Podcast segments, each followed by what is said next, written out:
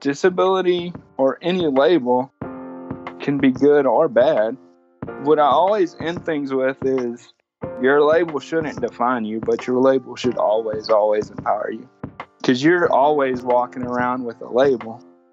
And that's honestly why I chose a label, right? Because you you always go to networking events or things where you're wearing the thing that says hello my name is and you can easily peel that away. If you don't like your label peel it out get a new one write what you want and go at it. No label defines me isn't about there being no existence of labels. It's about knowing that you have the power of choice to choose what labels represent you. And I'm talking specifically to my disability brothers and sisters. And you have the power to create drastic shifts in the world if you show up and you treat people the way you want to be treated instead of sitting in that place of why me? Why can't I do this? The world's against me. That's my ultimate goal, man. I want to shift the perspective, specifically for young people with disabilities. I want them to know that they're capable of much more than what they're probably being told right now. That's Nathan Todd, and I'm Bryan Falchuk. This is Do a Day. You'll hear from the most inspiring people who have been through hard times, overcome them, and have turned around to help others with what they've learned. I'm your host, Bryan Falchuk. I know we can all overcome and achieve because I've lived it myself. I've written about it in my book, Do a Day, and that's why I'm bringing you this show. Remember, today's a new day. Go out and do it. Hey, day doers, welcome to episode 99 of Do a Day. One more to go till episode 100. And this is an episode that I have been really excited to bring to you. It's powerful. It's really powerful.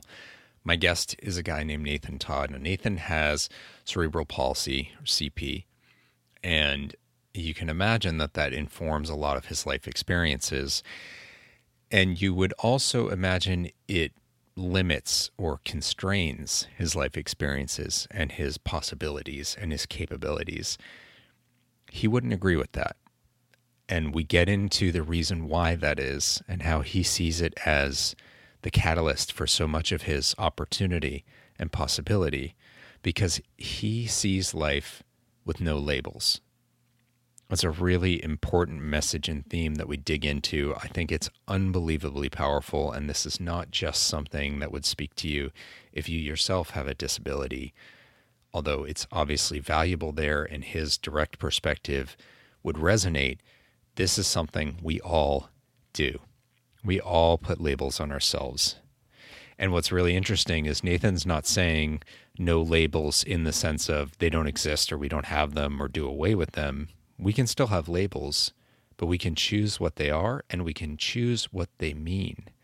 They don't have to be negative or constraining or hurtful we can choose ones that empower us and we can choose to interpret the ones we have on us through our own hand or the hands of others in an empowering way. And he's speaking from firsthand experience. Such a powerful episode, an amazing human being, super inspiring. I'm excited to bring this to you. Let's jump right in with Nathan Todd. Um, thanks for making some time and agreeing to be on the show. I appreciate that, man. Yeah, thanks for reaching out. Everything I've seen of you, man, is like you putting out so much inspiration and just like not holding back, uh, no labels, right? Yeah, um, no labels. Yeah, I think that's really cool, and and obviously there's lots of people who need that message, so I'm happy to bring it out even more. Yeah, man, I've actually been thinking a lot um, this week about. I think every person is going to war with their labels every day. Yeah. And and that's really what it's about. It's about looking your labels in the face and, and going to war and being equipped with the tools to realize that um, for for like me, my case, my cerebral palsy, uh, a lot of people look at that and they say, that's a negative label, but I don't look at that as a negative label. Hmm. That's that's something like it's a driving positive label for me. So I'm not gonna stop and start recording and all that. I want to keep going on this. So tell me, so we'll, and then we'll we'll back up and we'll get into who you are and all that. But tell me Yeah. more about that. So, because I think a lot of people would be surprised by that, and that's the kind of message I hear repeatedly in talking to people who have you know whatever hardship they face. So you you're putting a totally different view on it. Talk to me about this. Yeah. And so I I said cerebral palsy because that's my specific disability, but I think it's a wider range of when we hear people use the word disability, Mm, a lot of people who don't have disabilities shy away from wanting to use that word. They want to use differently abled or some other word to describe what essentially is a disability. And I think that's only because they're only able to view it in one one perspective yeah. of what society has told us it means to live with a disability. And that means we can't do a lot. We're not supposed to be able to do a lot. And for me, it's like the word disability represents strength, it represents courage, it represents empathy, Mm, it represents like I wouldn't be where I am right now if I didn't have my disability. And I think it's the thing that makes it really easy for me to relate with anybody because I'm funny enough, I'm a white guy who's living in a minority world yeah. And I can relate to what it's like to be a minority hmm because I've been treated invisible before. Yeah. I've been treated like I don't matter. Like you're incapable, probably. I mean, going back to what you were saying before about it, you can't. Yeah. Yeah. As a kind of minority or um, that a lot of people who are in the more um, like what what we would normally think of when we think the word min or we hear the word minority, there's a whole experience that they wouldn't have had um, that you're having, and vice versa. Yeah. Absolutely. And I think I use this phrase a lot. and It's angry disabled person syndrome. Okay. And I think what that means to me is it's very easy to get angry and it's very easy to say, why not me? or blame things on. hmm It's my disability's fault that this happened. Hmm. And really, is that the case? Or did you just come off as somebody who was a angry, like resentful person, Yeah.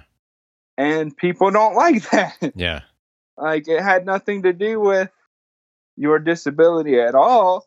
It's just the fact that society has trained us to believe that to be the case, and so we don't have the skills to look outside of ourselves and say, "Oh, it had nothing to do with that. I was just um, I don't know about your language on the show, but I was just being an asshole today." Yeah. and that's that's really what it was. Yeah. It was it didn't have anything to do with me having cerebral palsy. Yeah. We all can suffer from that. Yeah. Yeah.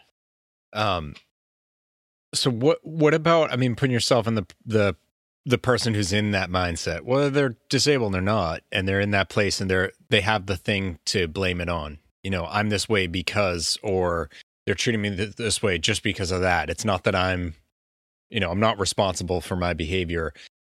And I would say like, well, it's a choice. You know, like if someone's treating you that way, it's a choice to respond to them that way. It's not easy No. and it's almost offensive to them when you talk about it that way. It's like you don't understand, you know, and you get like, well, you don't understand. Oh yeah, dude. I've I've been uh I've been kicked out of disability specific groups because I say things like that um because it's a different perspective Yeah. and I would say the reason I say these things is because I was that person. Hmm. So like I, I know what it's like to think that way yeah, and it, it's not even to say that I still sometimes don't think that way. yeah. It's what you Um, do with it when you think that way. Yeah, it's like, oh man, Nathan, was that actually true, or were you just being driven by your ego and protecting yourself by using the thing that um, is the easiest to blame Mm. for what happened? Because it's really, dude, it's so easy, specifically for disability, but for whatever your adversity is, to be like, if I wanted to sit on the couch all day and live up to the expectations of society, that'd be super easy. Yeah. And it's not, life's not about choosing the easy road. The easy road isn't fun. The easy road won't connect you with amazing people.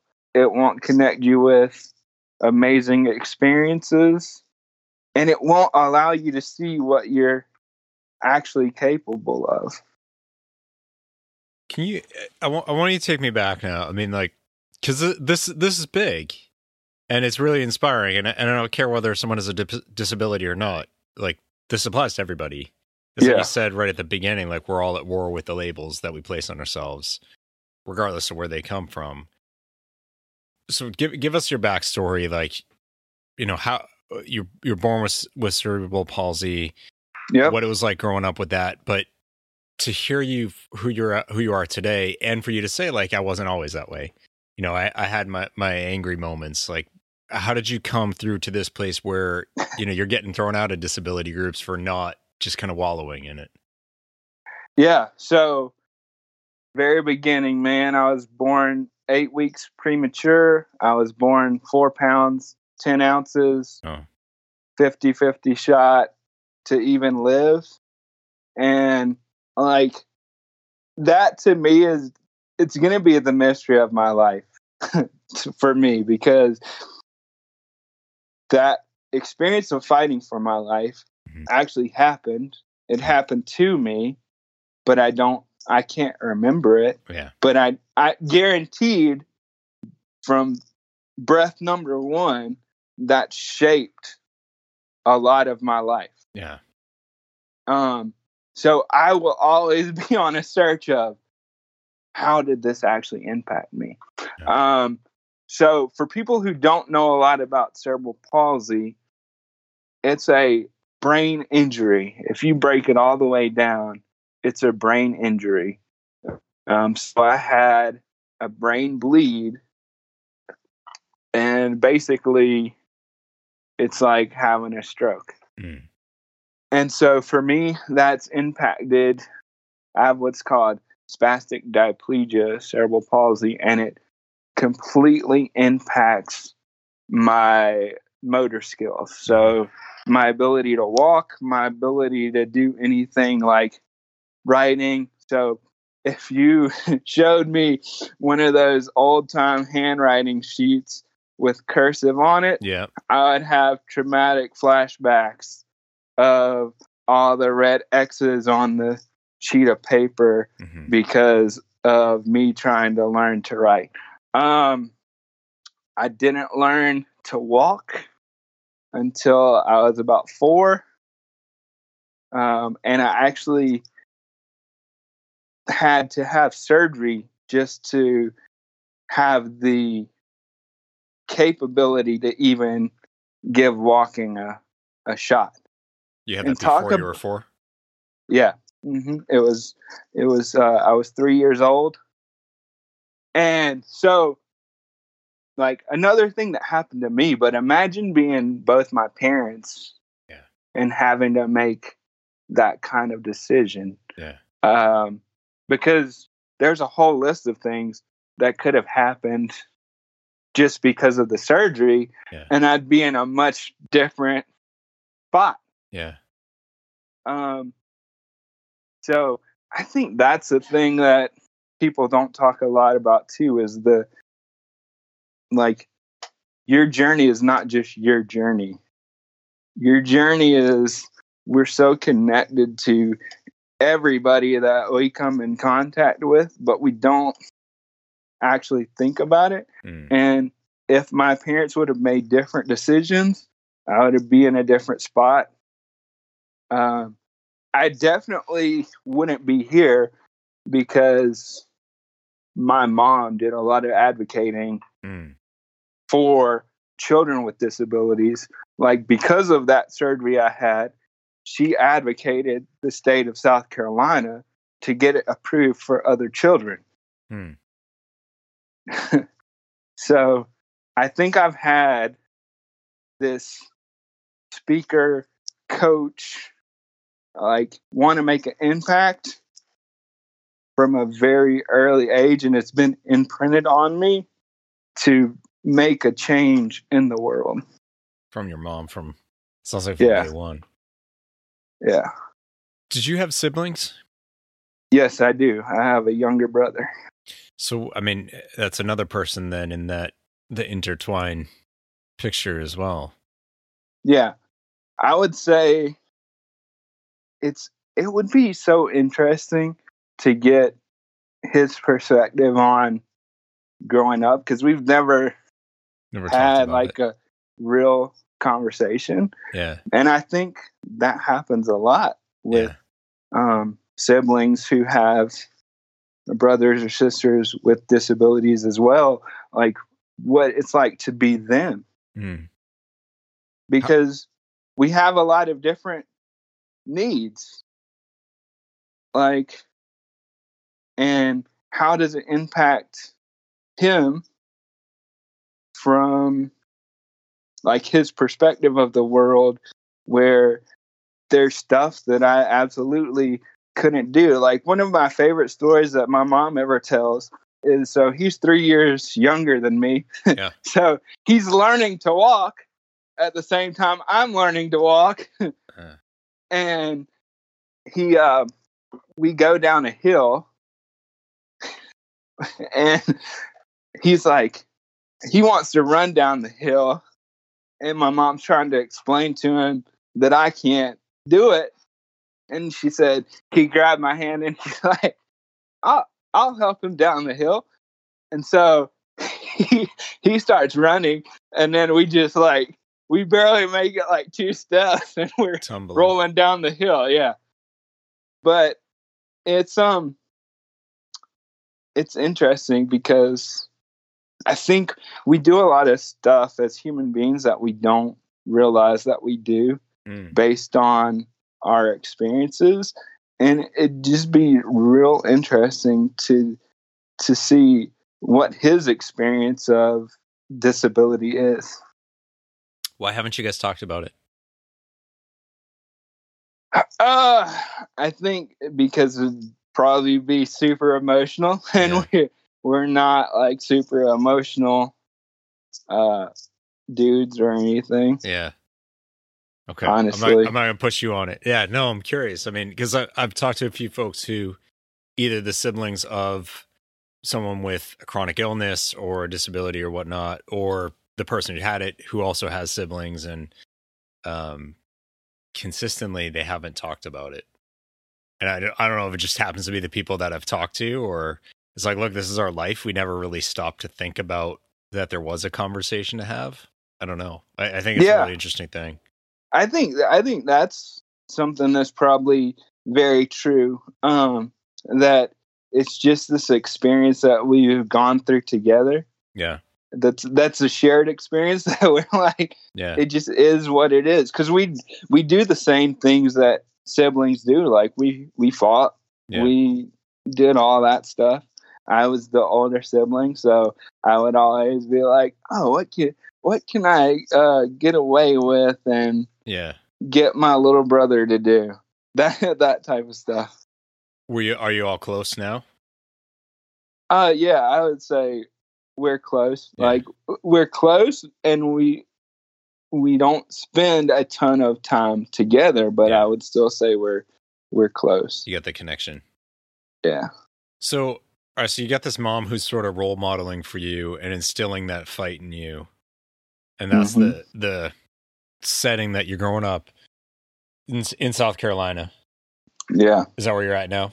Yep. hmm So then you get to this place where you said like you weren't always the way you are now. So how do you end up in maybe we'll call it a darker place or an angrier place or whatever it is, or or is that not really what it was and it was momentary? Like what?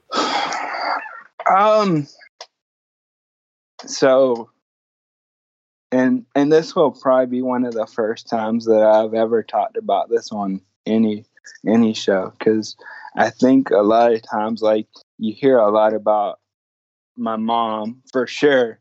This is probably one of the first times I've ever talked about my brother anywhere. Mm, Um, but my dad was a football coach. hmm and I think I always grew up and I wanted to be Joe Montana, Yeah. like be the quarterback of a football team. And growing up and going to all the football practices and being a part of that, it really had an impact on my identity as a person because I was like, I really want to do this, and it's something I can't do. Mm, Um, and I think that's something that me personally, but I think a lot of people, especially uh, men, deal with this like wanting to live up to what you think. Like you want to be able to get that approval from your dad. yeah. And I think that's something, even at 34 years old, I still deal with on a regular basis. And my brother played football. And I, I think if you ask him, he didn't necessarily want to play football. And I wanted to play football, and I couldn't. Did he know that you wanted to? My dad, Your brother? I would, I would guess, yeah. Yeah. Do you think between you and your dad he felt that pressure, or was it just from your dad? Or that's a, that's a good question. Like, did I apply pressure there? Um, maybe. That I've never even thought of it in that uh, frame before, but maybe I was a part of that. I definitely know that uh, he, he felt pressure um, from our dad for Yeah. sure. I, I don't think it was a spoken thing, but Yeah. I, I bet he definitely felt pressure for sure. yeah. Um. So what? Are your parents still together? No, No. All right. and that that's like a um, that's a disability specific statistic right there. Ninety percent Wow. of marriages end in divorce, and talk about going to war um, with labels. yeah. Like I've always felt that part of it was my fault. Oh. even when they would say it's not your fault. Yeah. How old were Um, you when they split up? 16. Sixteen. Yeah.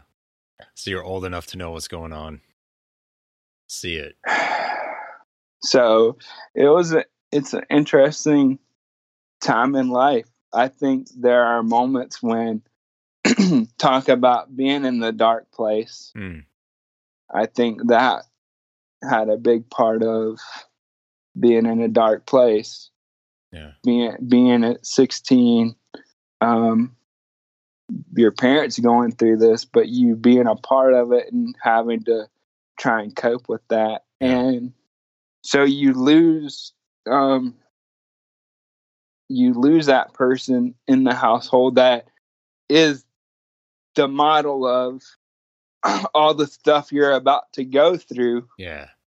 in life Yeah. and you don't really learn what it's supposed to be.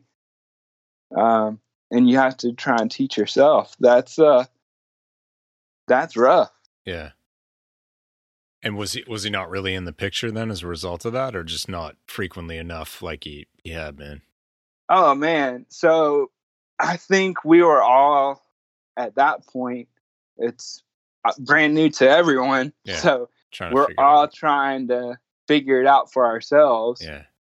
And it's like one of those things I think another thing you don't really know how to talk about necessarily when you're 16 years old and and you're navigating high school.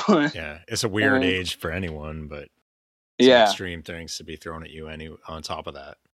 Yeah. Um and the good thing is we're like we've got a good relationship now. Um and it's still been it's like I can go back to those moments in my life and I think that as a coach that's something that I've I've learned through coaching people is we all have those very specific moments that, and I think that they happen when you are young in life that really shape your label of who you believe yourself to be. I think we go through a lot of stuff where we feel unseen, we feel unheard, and we feel unvalued.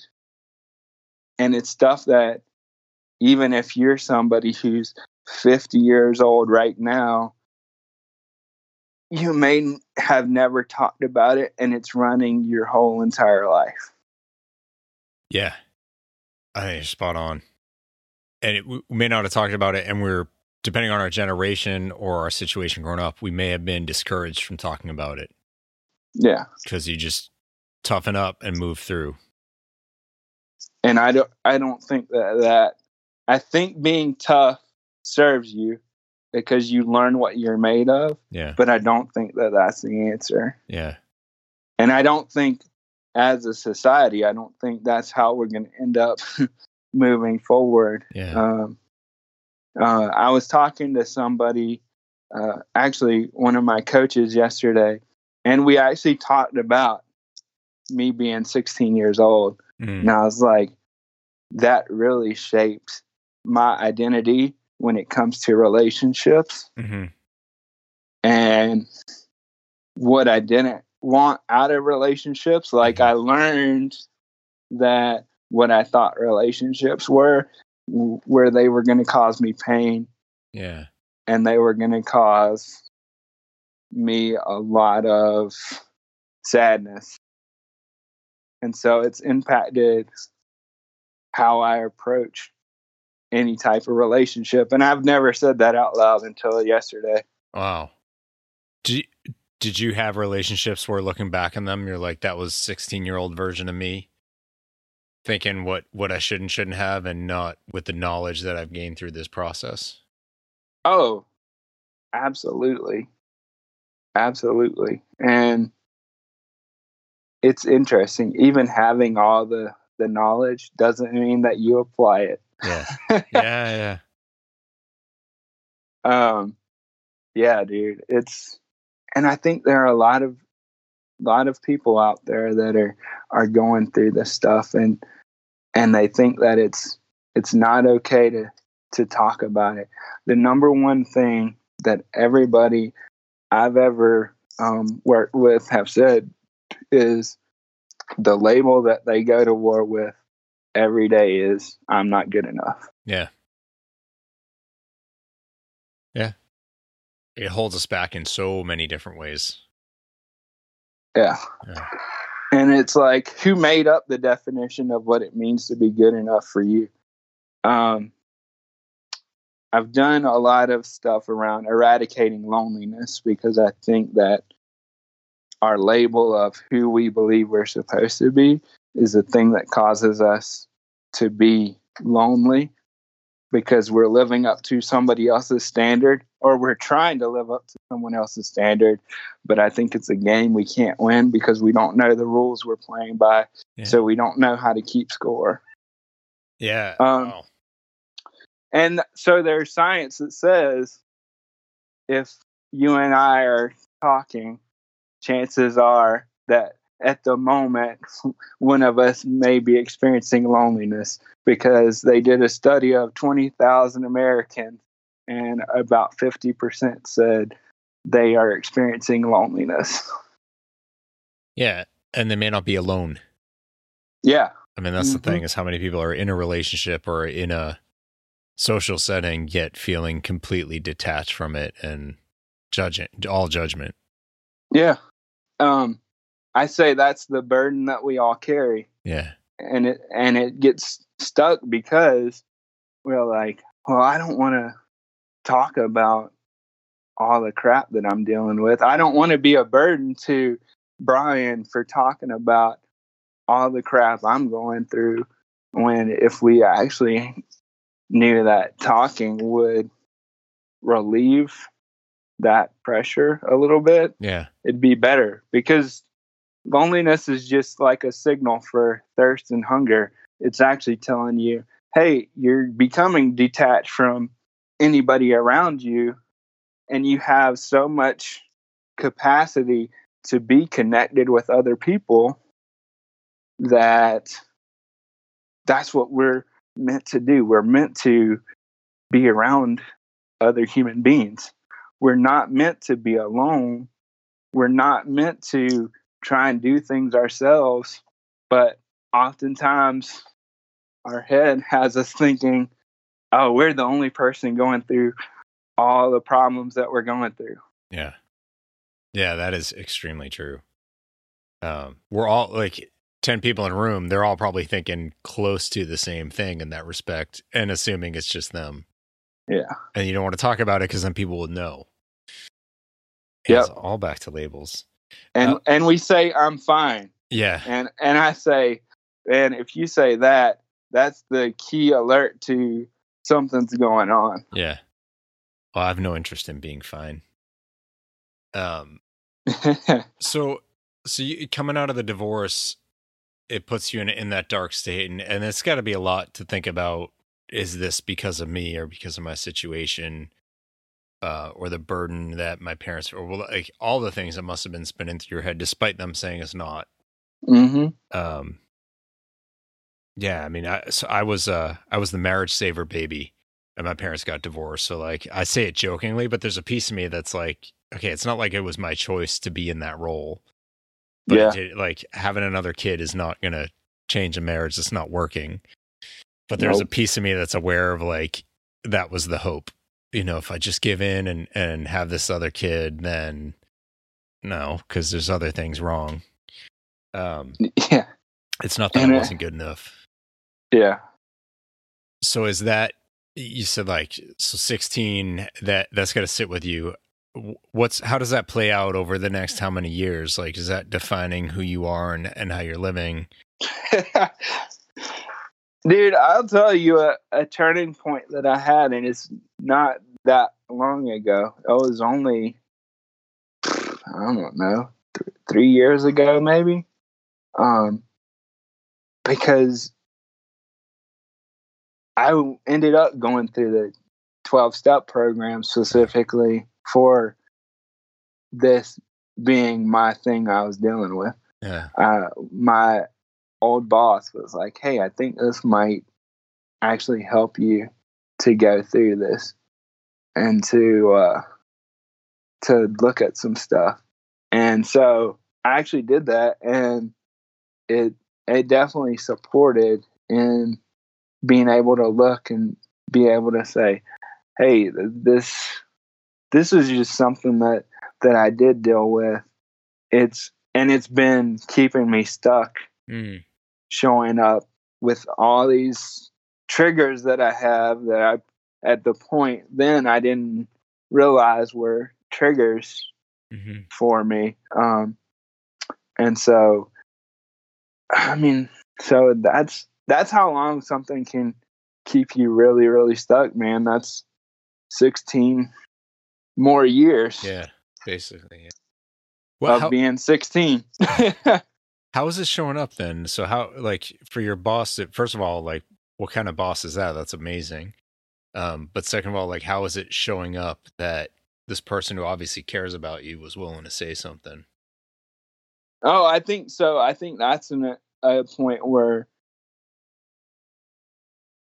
they could see a lot of anger in me, Mm. like unspoken, and like, okay, this is a real smart, uh, together dude. With an awesome beard. Is like we gotta throw that out. Anyway. Yeah, well, I think it was a lot shorter back All then. Um, but he's got a lot of anger sitting inside of him that's just like on the surface, ready to easy to explode. Yeah. Um, so who knows? It would be interesting to know exactly because she never said really exactly what it was, but I just remember saying, let's give it a shot and see. It can't hurt. Yeah. Um, I can be in the same spot. And I think it's interesting to be able to look and say, for a program, the 12 step program doesn't have to be about drugs or alcohol. Yeah. And that's probably the first thing people thought when they heard you say that is like, oh, so he turned to substance to get through the pain. No, nope, Yeah. nope. I just think I went into a a deep, like dark hole where I was just in there by myself. And it was one of those things that you or that I stuffed down and it just didn't didn't talk about it with anybody. Where do you go to get into a program like that if it's not through addiction? Because there's got to be people who are like, I'm in that spot. Yeah, so the book that I used was um the 30 day sobriety solution. So it was targeting uh drugs and alcohol for sure. But I just replaced Yeah. drugs and alcohol with my inner pain. Yeah. Which drugs and alcohol may be about that anyway. It's just how Oh. it's manifesting. Yeah. Yeah, dude. It's it's just a an avoidance Yeah. mechanism because for whatever that pain is, you don't feel good enough for sure. Nathan, what were some of the key things that you did through that process that you felt yourself? Like you felt yourself opening up or coming through? There had to be moments where it was like, that was big.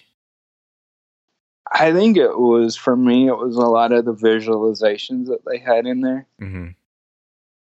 and I I know very clearly what I want to create with my life, Mm-hmm. and I and I know that things like family are a big part of that, and so I knew that in order to create that, I needed to get over this hurdle of relationships equal pain. Yeah. Yeah. It's, Um, it's kind of foundational. yeah, Yeah. uh, and and it's still something like even though I went through the process, it's still something I'm I'm doing every day to actively not go back to that place Yeah. Uh, because it's it's easy to go back. The thing that's hard is to move forward in unknown territory. Yeah, it's true. And it's like you said before, it's the the easy stuff doesn't move us forward. It doesn't get us to where we really should be or want to be. No, man. Like I'm looking at all the stuff you got behind you, and that's got me fired up because I I want to be TEDx, and I I want to um be making a bigger impact than what I'm currently making for sure. Well, having seen some of what you're doing, I mean, anyone who just scrolls through your Instagram feed is like, be prepared because this there's some awesome. Like it looks like you're on that roll, which is incredible. I mean, so how do you get from going through that book, working through the process to this spot you're in now? Because you are like that's great. You want to have more, but you are having an impact. And like I've taken something from even just you know researching you from from getting connected with you to have you on this show. Um, how do you Well, get into this? Yeah, and you, I like you. Honestly, like you, you fired me up in a really strong way. Just looking at, um, there's something in your face in those photos. Like we can all smile in a photo. That's not really what I'm seeing. Um, Huh. There's something a lot more to it than that. Like it's deeper, and so I'm not surprised to hear like you, you know, you went through that journey, you did that work, and it came from a very different kind of place than what I'm looking at today. Um, yeah. so how do you, you know, what, what is it that you're trying to do today, and and how do you live that? Well, man, so here's here's and it's it's so great to be able to come on things like this and be able to look back. So the moment that started to make this shift really, really start to happen is I went to a conference, the Lewis Howes Summit of Greatness Yeah. conference. And my buddy who I worked at the nonprofit with, um, he bought me the ticket because we did some work on developing a workshop together. And he found out that we both liked Lewis Howes. The very first moment I was there, I had a conversation with a girl who was on Lewis's team, and we sat there and we talked for like 30 minutes. Mm-hmm. And then the rest of the time, I'm sitting there like, what in the world am I doing here? Hmm. What? Why am I even here? Like, I'm, I'm just this dude that's working at a nonprofit. These guys are making millions of dollars. They're running companies. They're doing all these great things. So I was comparing myself Labels. to everybody else that I saw there. yeah. and I had one conversation with another girl, and we sat under a tree while we were eating, and she like changed how I was viewing that current moment. Mhm. she was like, "You you have a lot that you're offering here. You're offering a perspective that a lot of other people can't." Mhm. And so that helped. But I remember my buddy saying, How was that for you? I was like, This is the most uncomfortable I've ever been. Yeah. Like, I can be a super confident person, but that doesn't mean that I am in this space here right now. Yeah. Um, so from that, I went to a workout with uh, Steve Weatherford, and it was like a CrossFit workout. Yeah. And holy crap, man, it was not conducive to my disability at all. Yeah. But I, I made it through. And I remember this girl, she got up and she sang in front of all of us. I never talked to the girl ever. Then we come back home. I get a call on Facebook from this girl, and she's like, Hey, I'm doing this training. I think it would really, really benefit you. And we spent like an hour and a half on this phone call Oh. and I, and I was like, yeah. I looked at he had like these books that we all got, and it had a coupon for the training in there. Mhm. And I said to my buddy, I'm like, wouldn't it be great to be able to go to a training that's led by Lewis's coach? Mhm. And I had this conversation, and I was like, I just can't afford it. Yeah. And she said, Oh, I'm gonna put the deposit down. Oh. And I was like, well, that eliminated Good. that. Yeah. being a obstacle. And so I went.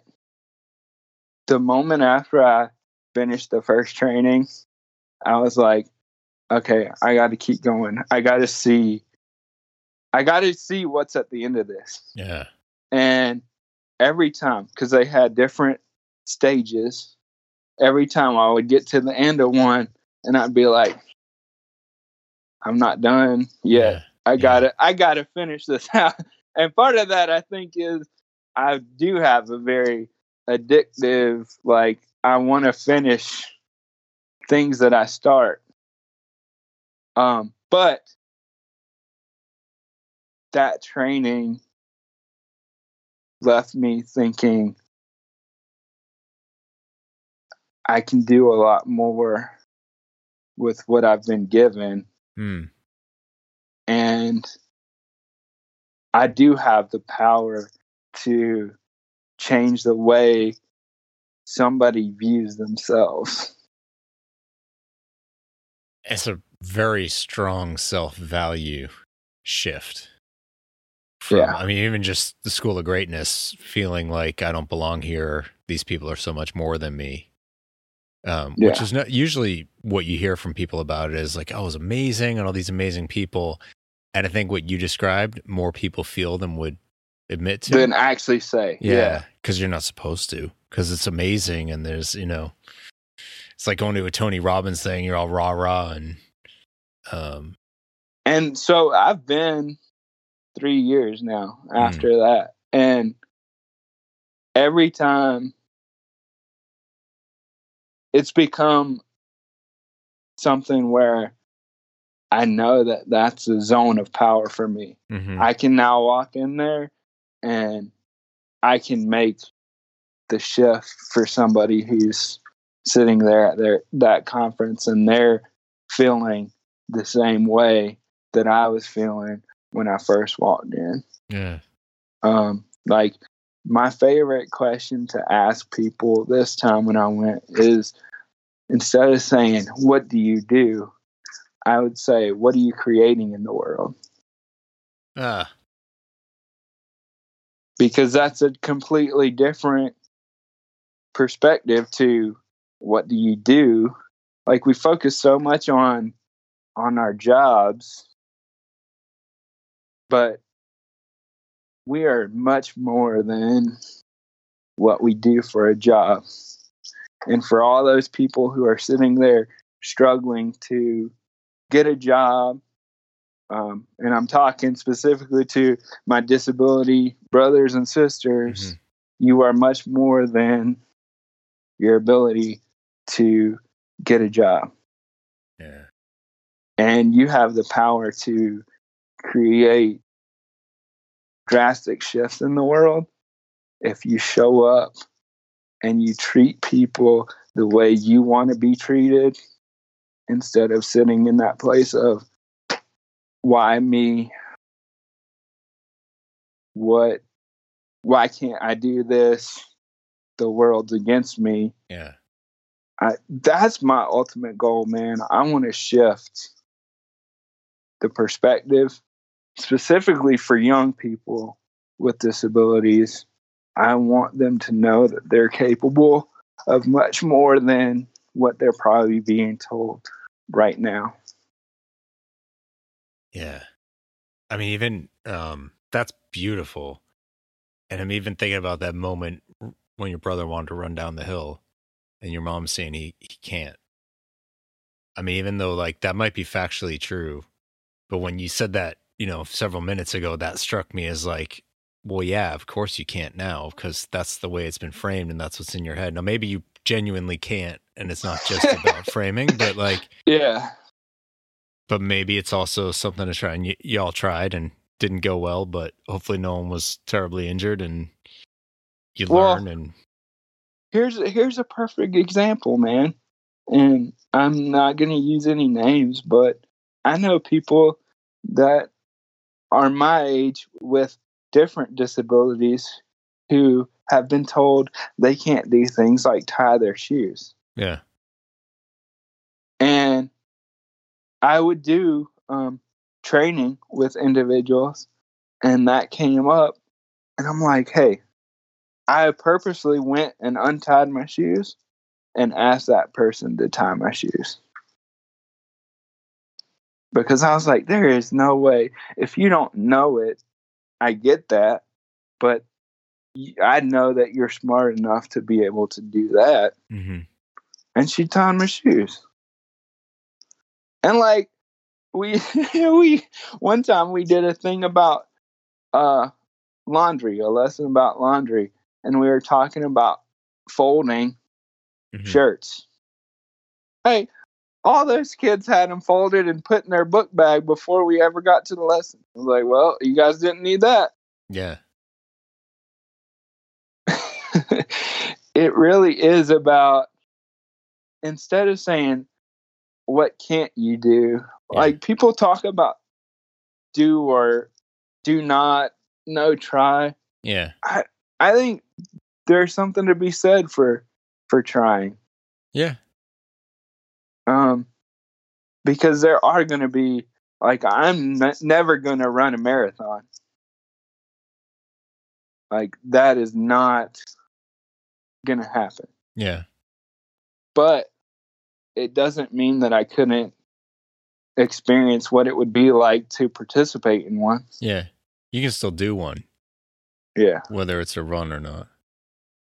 Oh, it's not going to be a ride. Yeah. but yeah, absolutely. Um, do you know who James Roberts is? No. He's a British Paralympian who has femoral dysplasia. Um, actually, like I gotta think when all the episodes are coming out. I I interviewed him a few weeks ago.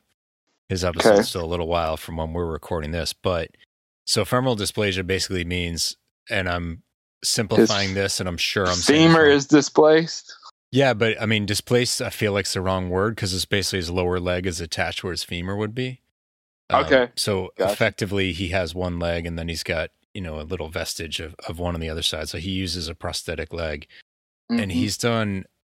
uh, I don't. I, I lose count of it, but some like four or five different Olympic level, Paralympic level sports for the United Kingdom. Like, and he's like sports always been a part of his life Mhm. and he said um you know the first time someone mentioned to him about doing paralympic or, or um the disabled version of the sports he was just playing as a kid he looked at them as like why would i do that yeah. like i'm just i'm playing it and he said like his mother would tell him how he'd sit on the side of the playground watching the other kids play and she's like i could see the wheels turning in your head and he's like i was figuring out like okay i can't do it like that because i don't have you know i don't have those parts but here's Yeah. how i can figure and like and then he'd go at it you know and it's yeah. in in trying yeah he might fall but he also learns how his body's going to go about it differently and he got through it and he's you know a professional athlete for a good chunk of his life yeah. That's uh, so one of my my sayings is uh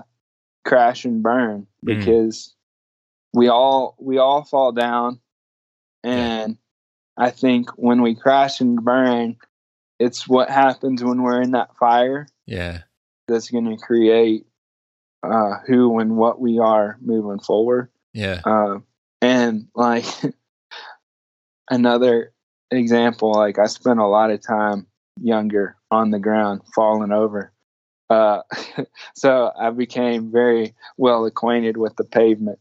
yeah But I had a friend one time that tripped and fell. And my mom said, I looked at her and said, Oh, that's okay. They just haven't learned how to fall yet. okay Because I think there's something to like all those times that, that I've fallen and that friends who have a similar disability have fallen, yeah we learn how to fall. yeah and so that that can be translated into whatever you're doing hmm you just got to learn to fall so you know how to get up faster and be more efficient. Like i could probably be walking behind you fall over and you may never know. Mm. just Just- because i'm that fast you're at good at it. knowing how to get up. Yeah, That's really brilliant. Um and I I mean I'm going back to like your earlier point about I'm going back to a lot of things you said earlier. Um but about like that and I, I hear this a lot that you wouldn't you wouldn't change this. yeah, You know, and no not seeing it that way. And so it's like you've been tested and grown in ways that other people wouldn't have the benefit of that. And the impact you get, the thing that you get to create in this world. Yeah, you create something different, but you wouldn't be able to create this. No. And each one of us has that thing that I believe we were put on. And that's why I'm really liking the going to war with Yeah. You you are on a mission. If you're listening to this, you are on a mission. You may not know what your mission is right now at this moment, Yeah. but there's been a mission that's been placed on your heart that was only given to you and that only you can bring to life because of your very specific um, life experiences. I think that's that's very true. Easy to lose sight of for some folks in the moment, and that's where Yeah. that, keeping that front and center. Um, Well, and it's it's like this. So if it's hard to keep track of, if you know what your mission is right now, it's what do you eradicate to elevate? What are the things that you eradicate in your life, whether they're relationships with people, whether they're binging on Netflix, whatever they are, that are just distractions that are taking you away from point A to point B mm-hmm. because there's a through line. I was born. Here's what I've been called to do. And it's just a straight line. Mhm. And everything else is just the world throwing distractions at you, saying, let's see how long it takes this person to figure out how to follow this straight line. Yeah. you got to keep it simple, man. Yeah. Yeah. Yeah. And learn how to fall in the process.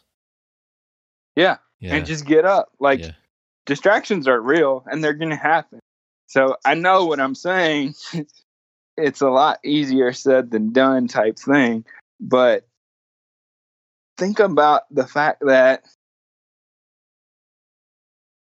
a lot of us in the world only have a uh, third grade reading level, right?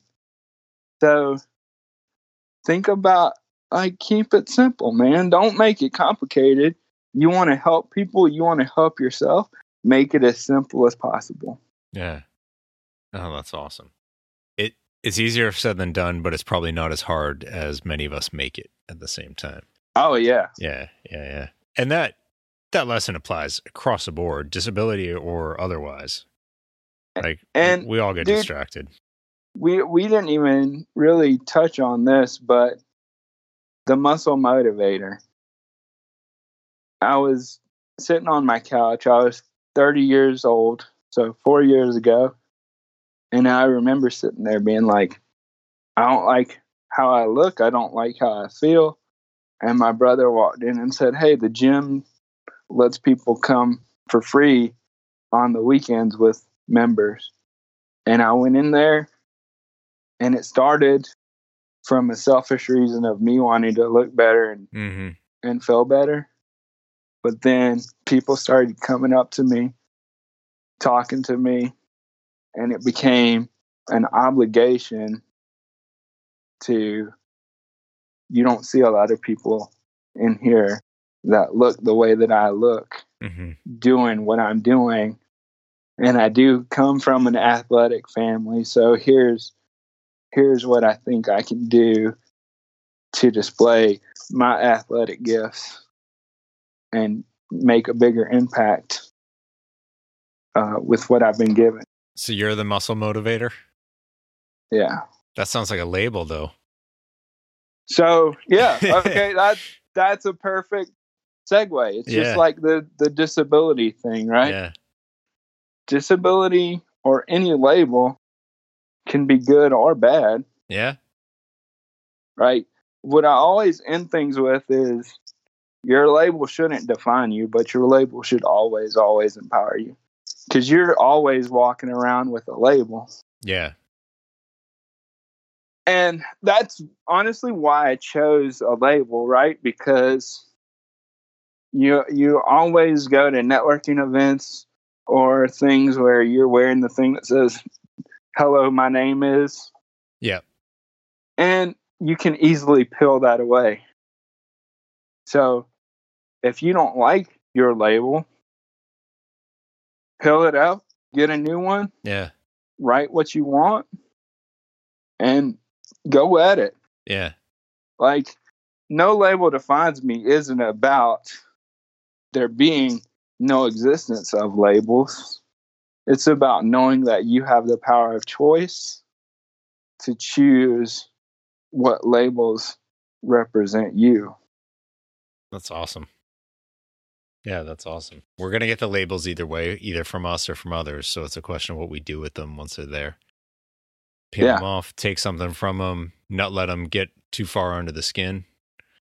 And so if you um I'll just go back to disability, right? Because if there are people that like using the term differently abled or special needs or disability, like it's not it's not my job to judge what that label means to you. Mm. So if you want to use differently abled, I I shouldn't get mad at you for wanting to use that term. I should let you use the term that you're comfortable with and be able to say, here's why I choose to use the word disability and why it's not a negative term for me. Hmm instead of but instead of saying oh you're so wrong for using that like that's that's the greatest gift you have um because people stare at people with disabilities all the time. Mm.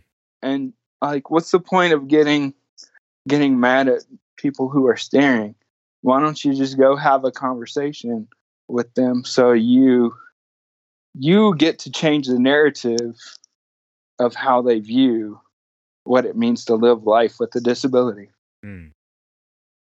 Like there's a there's another perfect thing of angry disabled person. like why why get mad at somebody for staring? It's gonna happen no matter what because people don't see a lot of people with disabilities out in the world all the time. hmm So what are you going to do when you see something you don't know a lot about? You're going to be like, I wonder what happened there. Yeah. You're just going to be curious because we're a human being. Yeah. And what, like, I'm trying to think of the best way to frame this, but when it comes to the narrative, growing up in the world where we just started using ADA hmm and being included into the classroom with our fellow students, I think it's going to be interesting to see what happens when we start to get in more positions of power hmm because a lot of our friends just like they just know me for Nathan. Yeah. Like they don't they don't see all this other crap most of the time Yeah. and they know they know what I'm capable of. Yeah. But if we're just walking around being angry and uh that's what I was going to say. Like the idea of the word inspiration. Have you ever heard anybody talk about inspiration porn? No. So, what that means is I should be mad that you said you're very inspirational because I'm just living my life. Why is that inspirational? So, a lot of people get upset with that. And I'm like, I used to be that person. And then I said, well, I can't control what you find inspirational. Yeah. So I should always be shooting for you to say, hey, you're an inspiration, you're a motivation. Because what that says is you're doing something that is calling me to do more. You're doing something that is challenging what I believe about myself and what I believe about society. So, why fight against inspiration, porn, being a thing. Just say it is what it is. I can't control what you find inspirational. I am going to just go live my life. And hopefully, it's a darn good life that makes you want to say, hey, you're really inspiring me this way. Yeah. I've never heard of people taking an offense at that. Um, that's interesting. Now, I'm not going to stop saying it to someone that I've found inspiration. I'm reading a book on inspiration by a friend of mine, um, and that's one of they talk about the the sources of inspiration. You know, whether it's like going to a setting that lets your mind be free and you think of things, or observing someone who inspires you. Um, yeah, I think it's totally valid. And and anytime someone said that to me, I'm honored and blessed that something about how I'm living and, and just being honest about that has sparked something to look within themselves. Yeah. Um, yeah, that's interesting. I've never, uh, yeah, I've never heard the concept. That's interesting. Um, I don't like it. I don't, I don't, I hope no one would ever take offense at that because I think that's um, something you should be really, it's a great responsibility then. I've always felt obligated to the whole disabled community. Yeah. That's been something that's just, and I don't know why. It's just been there. Like, I feel obligated when I'm in public to represent more than just myself. Yeah. Sounds like your mom taught you that right from day one. It's just like you don't yeah. you don't have the the actual memories in your active memory obviously like it's within you about the struggle from birth. Just like you probably don't remember a time Whereas, like one day your mom just started doing that. As long as you can remember, that's been who she is. Mm-hmm. Um, that's awesome, Nathan. This is uh, this has been huge for me. Like honestly, uh, getting to see what you've been doing and getting the chance to talk to you, I've taken a lot from it, and I appreciate you putting so much of yourself, not just into this, but more broadly. I mean, like you're saying, you're not just representing yourself; you're trying. You feel that obligation yeah. to do for others too, and it shows. Um, so thank you for that. It's pretty amazing. I appreciate it, man. Anything that I can do for anybody to help them go to war with their labels, to be a part of their battle team, that's what I'm here to do, man. Where can uh, where can people catch more of that? And, uh, and I'll throw links to all this stuff in the show notes too. Yeah, so um, right now the best way is through Instagram. I'm most active there. I'm also on Facebook as well, the Muscle Motivator over there. Um, and then you can connect. It's a it's a long because um, the website's in. I'll, I'll, link to it. Yeah, yeah, we'll link to that. But yeah, that's where anybody can can find me, and then uh, hopefully we get to connect again, and we can have you talk about everything you're up to on uh, my show. Anytime. Yeah. Yeah, anytime, man. I'm down. Cool. Um, Nathan, you ready to help me close things out? Yeah, absolutely. All right. Today's a new day.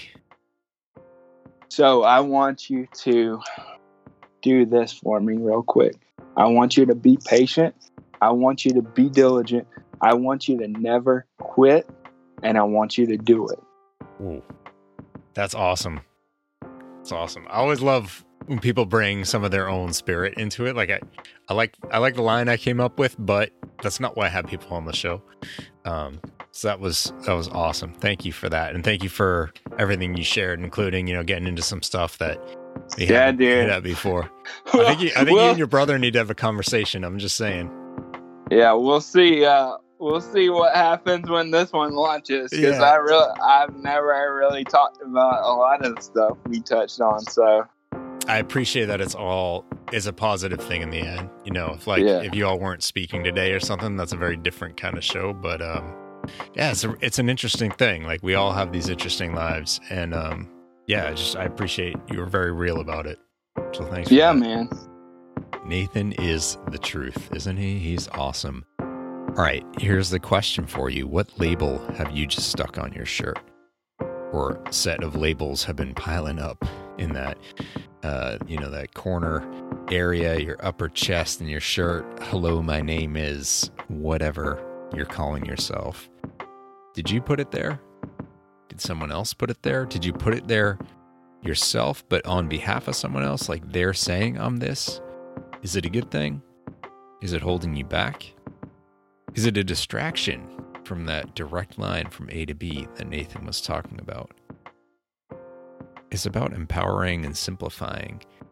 He gives such clarity on why that matters. And this is not a guy who just had it made and had everything he ever wanted super easy. This is a guy who learned that lesson firsthand and continues to face it every day.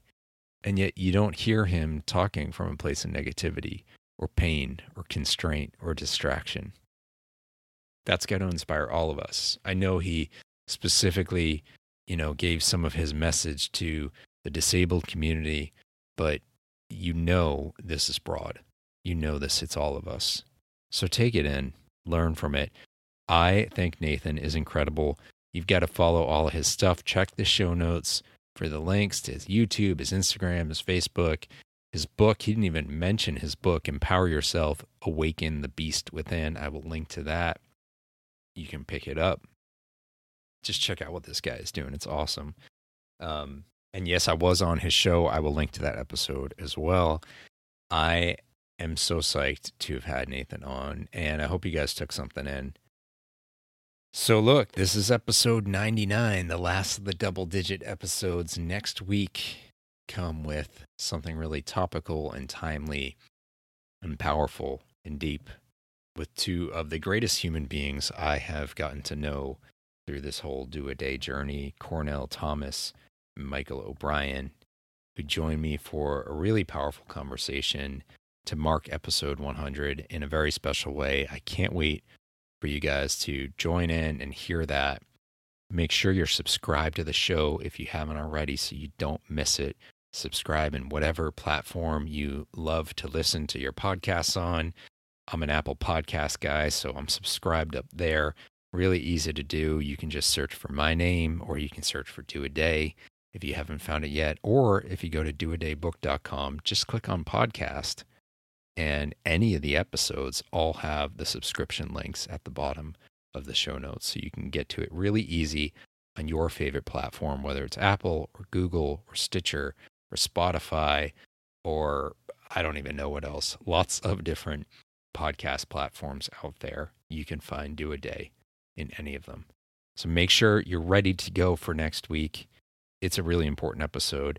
And I'm going to share something very exciting that I've been working on for over a year that I finally got done and published. And I can't wait for you all to see that. So I will see you back here next week. Thank you for joining me. Figure out what labels are standing in the way of you going out and doing it. Thanks, everyone.